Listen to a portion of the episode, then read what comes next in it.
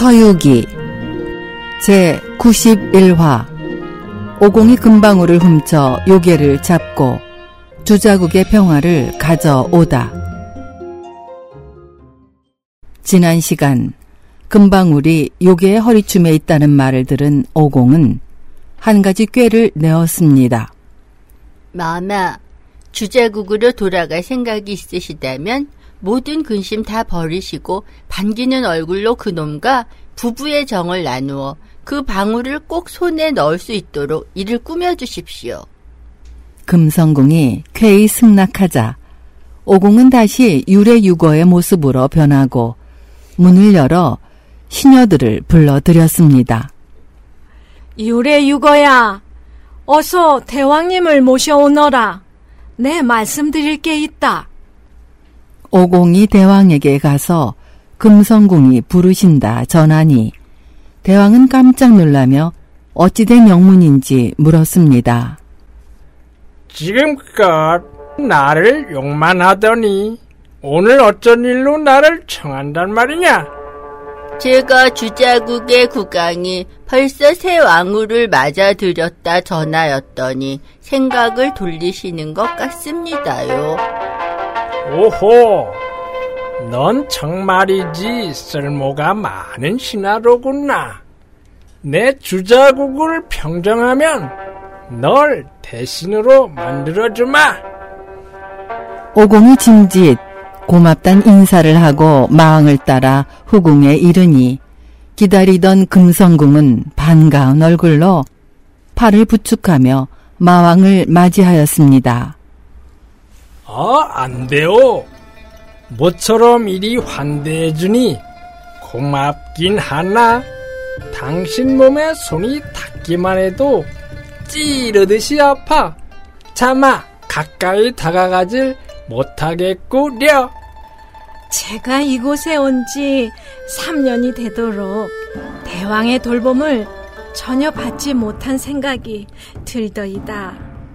예전에 주자국에선 진귀한 보물이 들어오면 상감이 본 다음 무조건 저에게 맡기셨는데 대왕께 보물이 없으신 건지 제게 주신 거라곤 입은 건 담비 옷이요 먹는 건 피 묻은 음식들 뿐이고 온통 가족과 털 천지니 이것은 절 믿지 못하는 게 아닐까 하는 생각이 드는군요.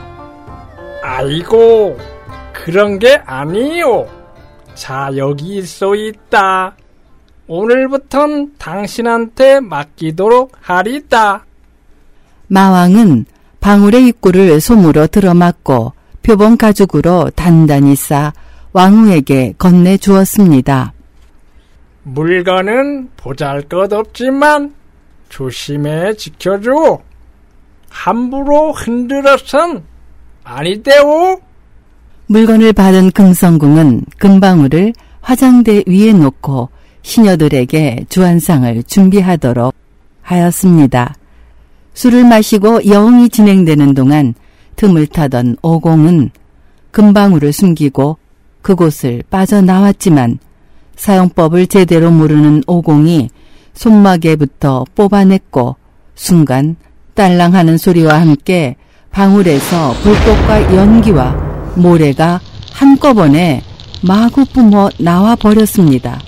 그 기세가 어찌나 무서운지 도저히 막아낼 수 없으니 정자는 순식간에 불바다가 되었습니다. 불이 났어! 마왕이 그 소리를 듣고 밖으로 나오니 유래유거가 방울을 손에 들고 있는 것이 보였습니다. 이 이놈아, 어째서 내 보물을 훔쳤네? 이 사다를 일으키는 게야. 여봐라, 당장 저놈을 잡아라. 명령이 떨어지자 모든 신하가 오공에게 달려드니 다급해진 오공은 방울을 던져버리고 본 모습으로 돌아와 금고봉을 휘두르게 되었습니다. 보물을 다시 손에 넣은 마왕은 오공이 도망가지 못하도록 경비를 강화하고 문을 모두 닫게 하였습니다. 오공은 파리로 둔갑해 불길을 피해 몸을 숨기고 시간이 지나길 기다렸다 다시 금성궁에게로 날아갔습니다. 마마, 겁내지 마십시오. 전신승 승장로로 아직 죽지 않고 있습니다. 그 보물을 다루는 법을 몰라 그만 일이 이렇게 되었지만 대왕을 청해 다시 술상을 벌여주시면 마왕을 무찔러 반드시 마마를 구출해내도록 하겠습니다. 아이고 머니나 당신은 귀신이요 사람이요 아니면 내가 잠에서 칼이라도 눌렸는가? 마마 저라니까요 손바닥을 펴주시면 제가 그곳에 앉을 테니 놀라지 마십시오. 금성궁이 손바닥을 펴니 파리로 변한 오공이 살포시 내려앉고 다시 속삭였습니다. 술상을 차려 시중을 들 시녀를 한 명 제게 보여주시면 제가 그 시녀로 변해 시중 들다가 손을 써보겠습니다. 예, 춘교야. 아이들을 불러다 초롱불을 켜고 향불을 사르게 한 뒤 가서 대왕님을 모셔오고 술상을 차리도록 하여라. 명을 들은 충교는 다른 시녀들과 준비를 하다가 오공이 얼굴에 붙인 잠벌레로 인해 곧장 처소로 들어가 잠에 빠져들었습니다. 잠벌레는 얼굴에 붙여 놓으면 콧구멍으로 기어 들어가 졸음이 오게 하는 것으로 오공은 춘교로 변해 시녀들 틈에 자연스럽게 끼어들었습니다. 마마, 오늘 중전마마와 처음으로 술잔을 주고받으십니다. 두 분께선 어서 잔을 쭉 드시고 다시 부부의 잔을 드시도록 하세요. 마왕과 금성궁은 춘교가 따라주는 술잔을 붓는 대로 들이켰습니다. 마마, 오늘 이처럼 즐거운 잔치인데 시녀들에게 노래를 부르고 춤을 추게 하시면 어떻겠습니까? 한창 영을 즐긴 후 금성궁은 춘교만을 곁에 남긴 채 모두 병풍 밖으로 나가게 했습니다. 대왕님, 보물이 상하진 않았지요? 어, 그럼요. 이 보물은 옛날 천궁에서 불에다 녹여 만든 것이라 절대로 상할 수가 없소이다. 다만 표범 가죽 보자기가 탔을 뿐이요. 지금은 내가 다시 몸에다 지니고 있어.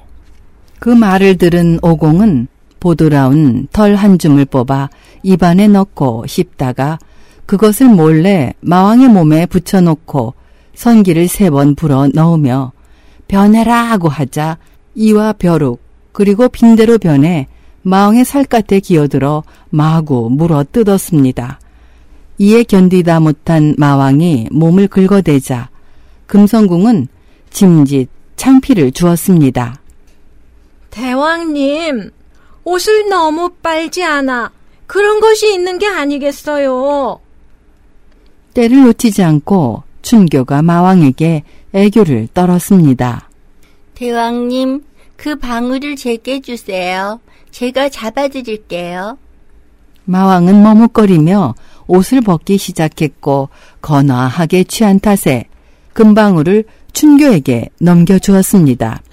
마왕이 옷을 벗어 터는 사이 오공은 품속에 감추고 대신 터럭 한 가닥을 뽑아 방울 세 개로 둔갑시켰습니다. 오공은 등불 앞으로 다가가 이리저리 비춰보며 이를 잡는 척 하다가 몸을 살짝 번뜩여 벼룩과 이 그리고 빈대를 모두 거두어 드렸습니다. 그리고는 가짜 방울을 마왕에게 건네주었고 술에 취한 마왕은 다시 금성궁에게 전해주곤 잘 맡아달라고 하니 금성궁은 옷 상자에 방울을 넣고 황금 열쇠로 잠가 놓았습니다. 그렇게 밤이 깊었고 그들은 잠이 들었습니다. 한편 오공은 손에 넣은 보물을 허리에 차고 본래 모습으로 돌아와 대문 앞에서 소리를 지르기 시작했습니다. 문을 두드린 놈이 누구냐? 누군데 이리 시끄럽게 하는 거냐? 난 주자국에서 특별히 초청한 외공인데 금성궁을 데려가려고 왔노라. 졸개가 놀라 마왕에게 하리니 마왕은 금성궁에게 확인 후 곧장 오공에게 가서 소리를 질렀습니다. 감히 넌 누군데 이리도 소란을 부리는 게냐? 나로 말할 것 같으면 이렇게 시작한 오공이 자신의 이력을 쭉 설명하였습니다. 허허, 이런 고얀 놈을 보았나? 당승을 보호해 서천으로 가는 중이면 둥답게 가던 길을 갈 것이지. 못담시 주자국의 종이 되어 나를 찾아 죽으러 온 거냐? 되먹지 못한 욕의 놈아. 난 그 국왕에게 환대를 받았을 뿐만 아니라 신분도 몇천 배나 높으신 분이란 말이다. 잔말 말고 나의 철봉 마시나 봐라! 오공의 호통 소리에 마왕은 황급히 몸을 빼내며 선화부를 비껴들었다. 금고 여의봉이 번쩍이자 선화부의 도끼날이 바람을 갈랐고 구름을 내뿜고 안개를 일으키는 바람에 천궁까지 비춰질 지경인데다 마구 돌을 굴리고 모래를 흩뿌리는 통에 북두칠성이 가려져 별들이 안 보일 정도였습니다. 그렇게 50여 합을 싸웠으나 승부가 나질 않고 마왕은 오공을 이길 것 같지 않단 생각이 들었습니다. 손행자, 잠시 멈춰라. 난 아직 아침을 먹지 않았다. 내가 아침을 먹은 뒤 다시 겨루도록 하자꾸나. 오공은 마왕의 방울을 가지러 갈 것을 알아채곤 철봉을 거뒀습니다. 대장부는 기진한 토끼를 뒤쫓지 않는 법. 가서 죽어도 여한 없게 배불리 처먹도록 해라. 이에 마왕은 금성궁에게 가서 자신이 맡긴 보물을 달라 재촉을 해 방울 세 개를 챙겨 다시 밖으로 나왔습니다. 손행자, 계속 가라. 내가 이제 방울을 흔들어 보이마. 네게만 방울이 있는 줄 아느냐? 그리고 방울을 흔들 줄 아는 게 어디 너뿐인 줄 아느냐? 뭐, 뭐라? 뭔 소리를 하는 게냐? 있다면 어디? 내 보아라. 오공이 방울을 꺼내 보이자 마왕은 속으로 적잖이 놀랐습니다. 아니, 어찌 날 것과 똑같단 말인가? 방울은 금단의 보배로 두 개란 있을 수 없다. 그러니 흔들어 보아서 영험을 내는 거면 좋은 것이지. 입으로만 떠들면 아무 소용없으니 어디 너부터 먼저 흔들어 보아라. 마왕이 첫 번째 방울을 세번 흔들었지만 어찌된 일인지 불꽃이 뿜어 나오지 않았고 두 번째 방울을 세 번 흔들고 세 번째 방울을 세 번 흔들어도 아무런 반응이 없자 당황한 마왕은 발을 구르며 부르짖었습니다. 얘야, 그만하거라. 이젠 내 것을 흔들어 보이마. 오공이 방울 세 개를 한데 모아들고 한꺼번에 흔들어 대니 시뻘건 불길과 검은 연기와 누런 모래가 한꺼번에 뿜어나와 수림을 태우고 산을 뒤덮었습니다. 오공이 입속으로 주문을 외며 동남쪽을 향해 소리쳤습니다. 바람아, 불어라! 그러자 이번엔 난데없는 바람이 세차게 일면서 불길은 더욱 세차게 치솟고 연기는 뭉게뭉게 피어올라 하늘을 까맣게 가리고 모래는 누렇게 땅을 뒤덮고 말았습니다. 그 바람에 마왕은 혼비 백산에 오도가도 못하게 되니 어찌 목숨을 건져낼 수 있겠는가. 이때 공중에서 목소리가 들려왔습니다. 손오공, 내가 왔다. 보, 보살님, 오신 줄 미처 알지 못하였습니다. 헌데 어디로 가시는 길이신지요? 이 요괴를 붙잡아 가려고 왔다. 이놈은 원래 내가 타고 다니던 금빛털의 늑대로 목동이 깜빡 졸고 있는 틈에 멍해줄을 물어 끊고 주자국에 내려가 국왕의 재난을 구해준 거란다. 재난을 빚어냈는데 어찌 구해주었다 하십니까? 이전에 선왕이 살아있을 적에 국왕이 태자 시절 사냥을 나갔다가 서방의 불모 공작 대명왕 보살께서 낳은 두 자녀가 쉬고 있었는데 태자가 그만 화를 쏴그 중 하나가 죽게 되었고 그것이 한으로 되자 국왕으로 하여금 3년간 짝을 잃고 고통을 겪게 했지. 그때 내가 이 늑대를 타고 그 분부를 함께 들었는데 저놈이 그걸 어찌 기억하고 있다가 황후를 가로챘구나. 결국 3년의 세월이 지나 기한이 되었는데 다행히 내가 왕의 병을 고쳐주었구나. 그래서 난 저놈을 데리러 온 거란다. 하지만 저놈은 윤리와 풍속을 어지럽혔으니 죽을 죄를 지었지 뭡니까? 제가 곤장 스무 대를 안긴 뒤에 데려가 주십시오. 오공아, 날 봐서 이놈을 용서해 다오. 내가 몽둥이를 휘두르는 날엔 이놈은 결국 죽는 목숨이 아니겠느냐. 보살의 말을 거역할 수 없게 된 오공이 머리를 숙였습니다. 이놈아, 여태도 제 모습으로 돌아오지 않고 무얼 기다리고 있느냐? 요괴는 그제야 땅 위에서 대굴대굴 구르더니 원모습을 드러냈습니다. 보살이 늑대의 목덜미 아래를 내려다보자 세 개의 금방울이 보이지 않았습니다. 오공아, 내 금방울을 돌려다오. 전 모릅니다. 금방울은 전혀 알지 못합니다요. 이런 어리석은 원숭이 녀석 같으니 내가 이놈의 방울을 훔쳐내지 않았다면 너 같은 건 열 명이 덤벼도 이놈을 당해내지 못했을 것이다. 어서 이리 내놓거라. 그렇지 않으면 내 긴고주를 외랴. 제발, 제발, 보살님, 그것만은 아니되옵니다. 방울 여기 있습니다. 관음은 방울을 받아 도로 늑대 목에 걸어주고 자기는 늑대 잔등에 높이 올라 앉았습니다. 늑대 발에서 새빨간 연꽃이 피어나고 온몸에서 금빛이 있는가 싶더니 자비로운 보살은 늑대를 몰아 남해로 돌아갔습니다.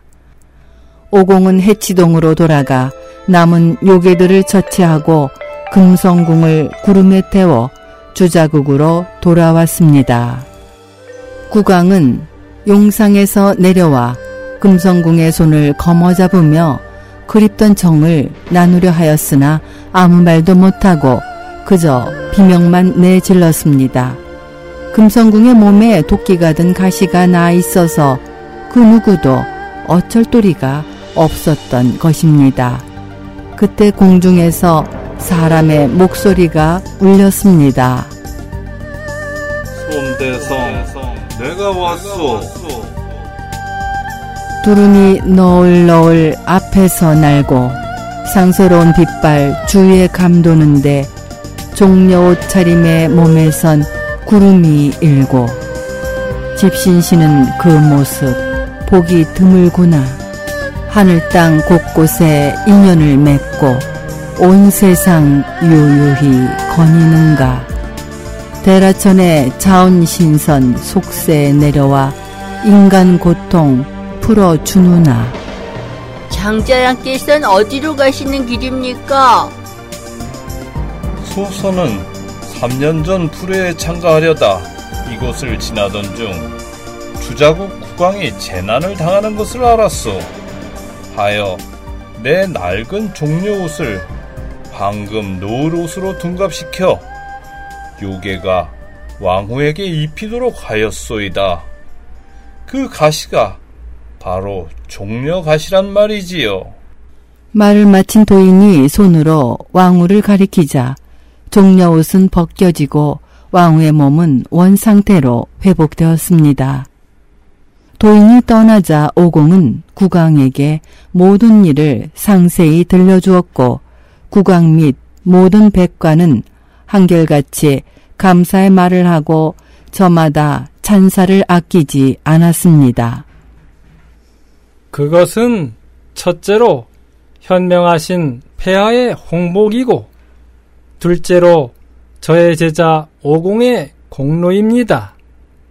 게다가 오늘 또 이처럼 후한 대접까지 받게 되니 소승은 더없이 만족스럽습니다. 그럼 이것으로 작별을 고할까 하니 아무쪼록 만류하지 마시고 소승이 서천길을 떠나도록 해 주십시오. 국왕은 좀 더 머물러 있길 권하였지만 아무 보람이 없자 할 수 없이 관문첩에 보인을 찍어주고 어가를 대령시켰습니다. 그런 다음 삼장을 어가에 태우고 자기는 왕비들과 함께 어가를 떠밀며 멀리까지 전송을 했습니다. 이야말로 인연으로 생긴 근심, 의심증 다 씻어지니 무념무상에 들어 마음 절로 즐거워라. 다음 시간을 기대해 주세요.